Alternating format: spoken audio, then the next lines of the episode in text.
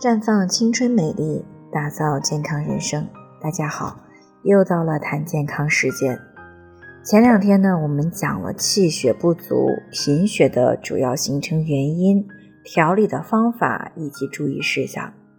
可是有的女同胞发出了这样的疑问：为什么我调理了一个月，感觉精神状态、睡眠质量等方面都已经得到了改善？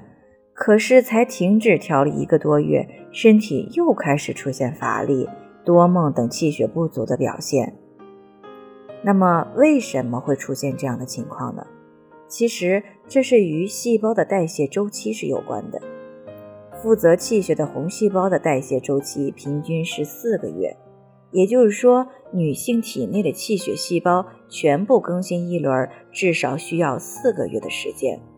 如果只是调理一到两个月，由于一部分老旧的功能低下的气血细胞被新的气血细胞所代替，人体会感觉有所改善。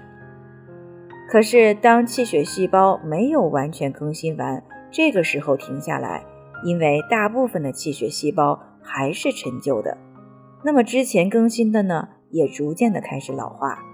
平时吃进来的营养又仅仅够当天消耗使用。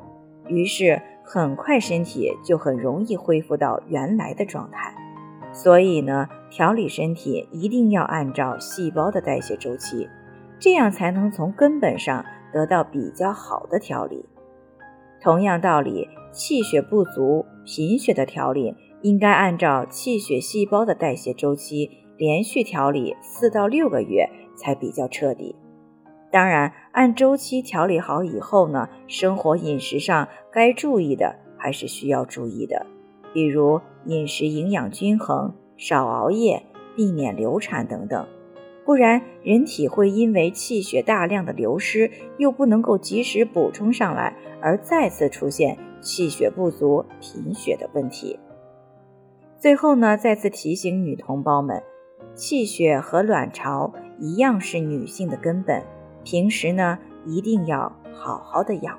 在这里呢，我也给大家提个醒：您关注我们的微信公众号“普康好女人”，普黄浦江的普康健康的康，普康好女人。添加关注后，点击健康自测，那么你就可以对自己的身体有一个综合的评判了。健康老师会针对您的情况做一个系统的分析，然后给您指导意见。这个机会还是蛮好的。希望大家能够珍惜。今天的分享呢，就到这里，我们明天再见。